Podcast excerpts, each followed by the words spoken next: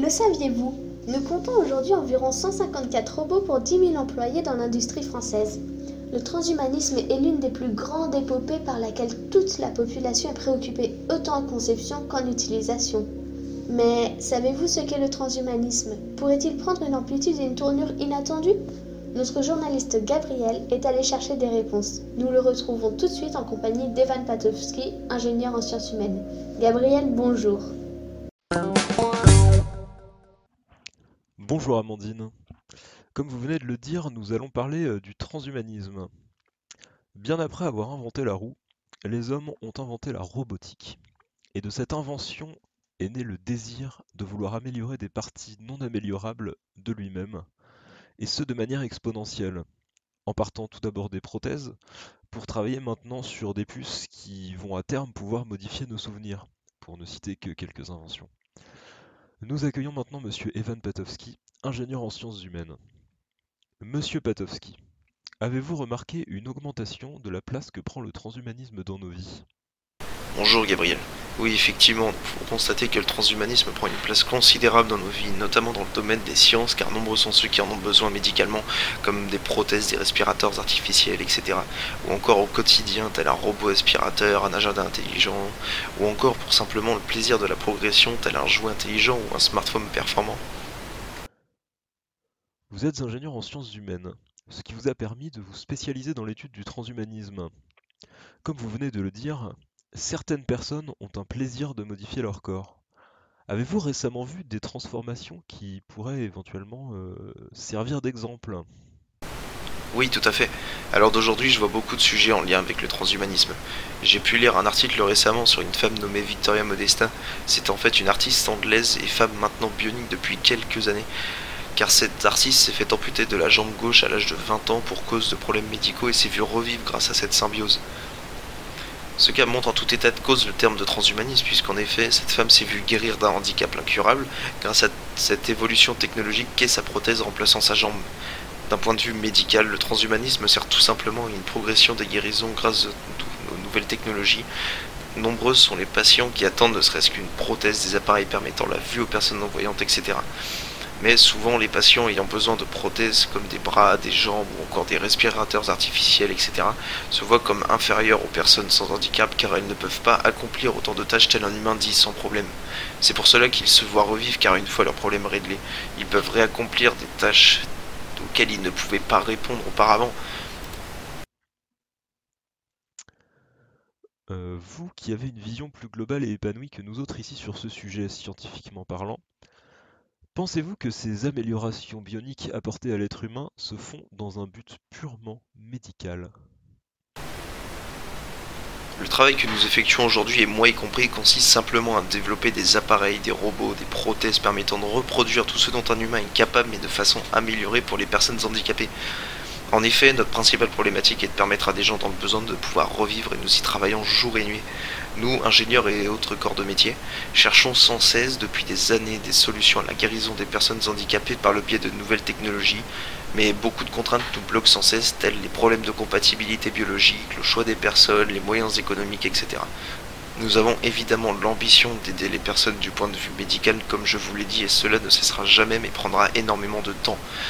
Mais il n'y a pas seulement le problème du médical, mais également l'homme cherchant simple satisfaction personnelle dans l'évolution technologique. Sachez qu'il y a une grande partie de la population mondiale cherchant une satisfaction d'un besoin quotidien par le biais des technologies ou tout simplement la satisfaction d'une envie quelconque. Voyons un exemple assez récent. Dans certains pays, des visionnaires choisissent de s'implanter des puces électroniques sous la peau pour se libérer de toutes leurs cartes et autres papiers permettant de les identifier ou de leur donner accès à différents services comme les bibliothèques ou encore les salles de sport. Ces puces sont vues comme une bénédiction car elles s'alimentent simplement d'une source magnétique et permettant la libération du port de toutes nos informations par le biais d'un objet physique. Mais cela n'engendre-t-il pas d'autres problèmes encore plus importants que le précédent? Le besoin quotidien évolue sans cesse et nous essayons de satisfaire cela du mieux que nous pouvons, mais sans se voiler la face. L'homme en veut toujours plus, mais lutter contre sa propre nature est tout simplement impossible et irréalisable.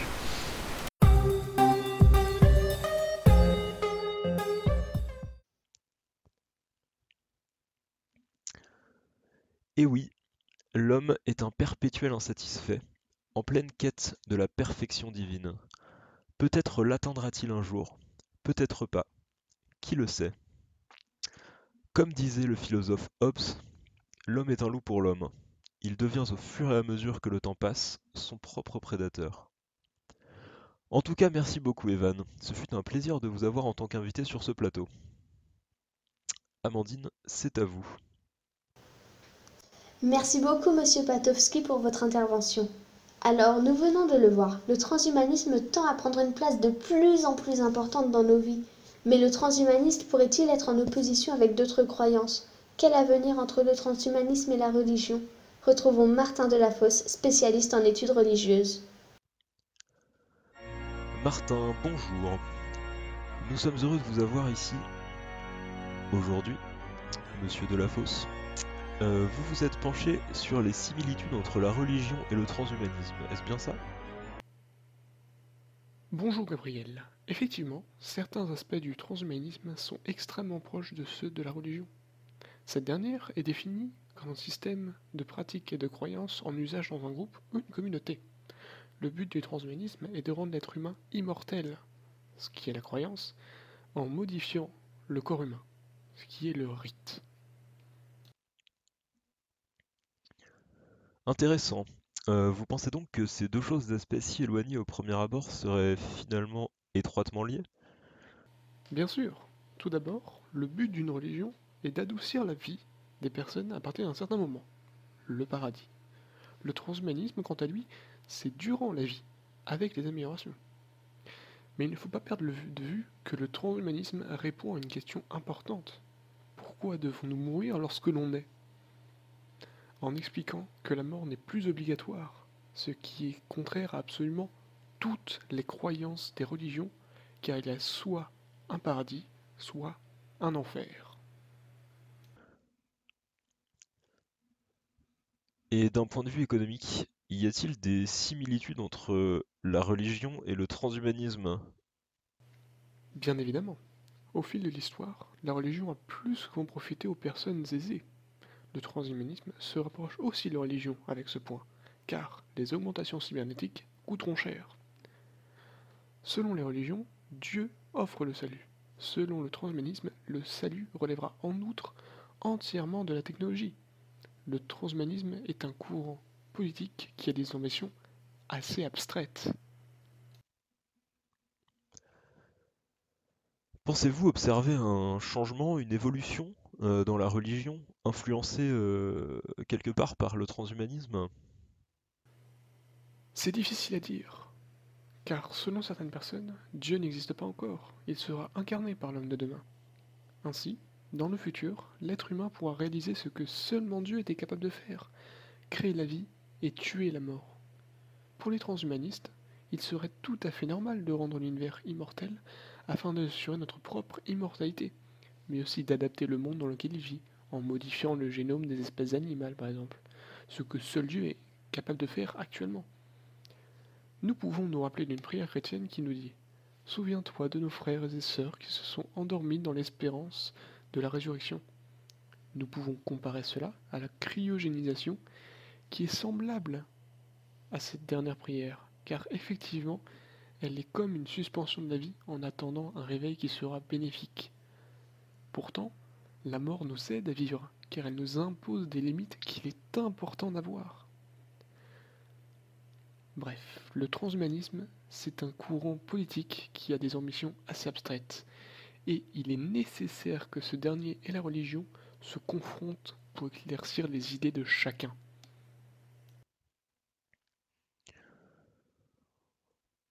On en revient en fait à la conclusion que nous avions tirée précédemment, euh, vous aussi euh, pensez que l'homme est finalement à la recherche d'une perfection divine qu'il exprime à travers une interprétation peut-être plus moderne de la Bible? Êtes-vous d'accord avec euh, cette idée, monsieur Delafosse? Je suis tout à fait d'accord avec cette idée.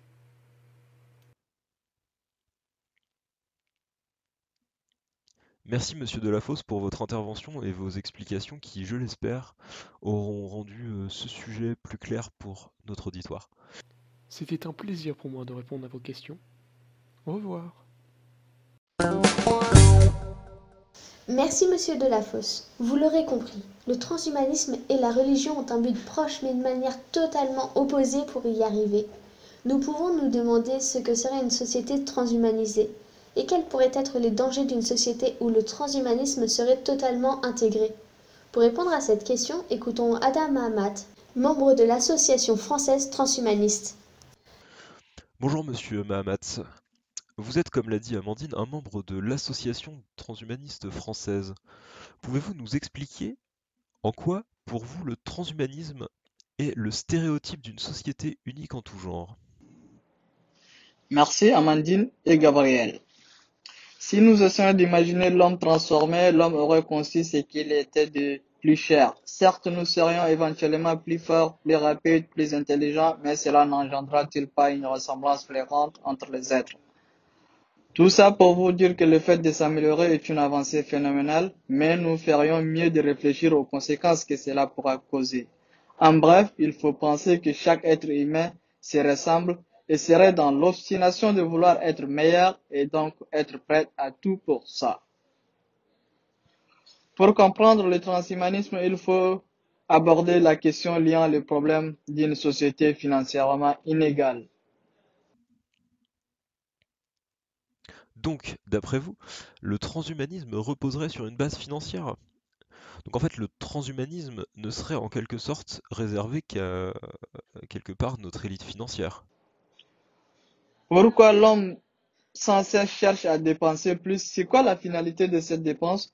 Tout cela pour vous éternellement ne pas avoir besoin de ou encore même avoir des sortes de pouvoirs surnaturels dans le sens où nous pourrions être surhumains. Mais si l'on prend un peu de recul, nous nous rendons compte que nous cherchons à lutter contre notre propre nature. Et en y réfléchissant de façon un peu plus approfondie, regardant la situation de tout et chacun d'un peu plus près, nous savons tous les uns que les autres que nous n'avons pas tous les mêmes moyens financiers, par exemple. Vous venez de pointer du doigt une hypothèse fort intéressante. Vous pensez donc que selon les finances dont disposent les peuples, ces derniers ne seraient pas égaux devant le transhumanisme? Mais quels, effets euh, pourraient entraîner une telle inégalité? Cela pourrait-il, selon votre point de vue, engendrer une extinction de l'humanité telle que nous la connaissons aujourd'hui? T'es quoi au juste? J'en avais jamais vu des comme toi. Presque humaine. Je suis humaine, mais améliorée. L'homme va réaliser ce que seul le Dieu était supposé être capable de créer la vie, modifier des génomes des humains afin que celui-ci s'adapte à sa convenance. De nos jours, la création des embryons transgéniques n'est plus une fiction mais de la réalité. L'homme est dans la capacité de choisir certains critères de son enfant, tels que le sexe de son enfant, la couleur de ses yeux. Si l'avancée biotechnologique n'a cesse de prouver sa perpétuelle évolution, on arrive au stade où le plus riche cherche à se perfectionner là où le pauvre n'a pas les moyens d'assouvir son désir. C'est ainsi que la fracture sociale creuse. Les plus riches auront la possibilité de choisir les critères de leur enfant. Autrefois, la réalisation cinématographique d'Andrew Nicole du film Katanga n'était que de la pure fiction hollywoodienne. De nos jours, cette fracture sociale est palpable, rien qu'avec la chirurgie esthétique en témoigne. Même si l'humanité est en perpétuelle transformation, elle n'a jamais autant menacé qu'à l'ère du transhumanisme. Actuellement, les plus démunis sont dans l'incapacité de pouvoir se soigner convenablement, faute de moyens au détriment des plus riches. L'humanisme prend la perfection de l'homme plus fort, plus intelligent, espère vivre plus longtemps. Pourtant, selon le chercheur Ian Ferguson, l'homme cherche à se réhumaniser.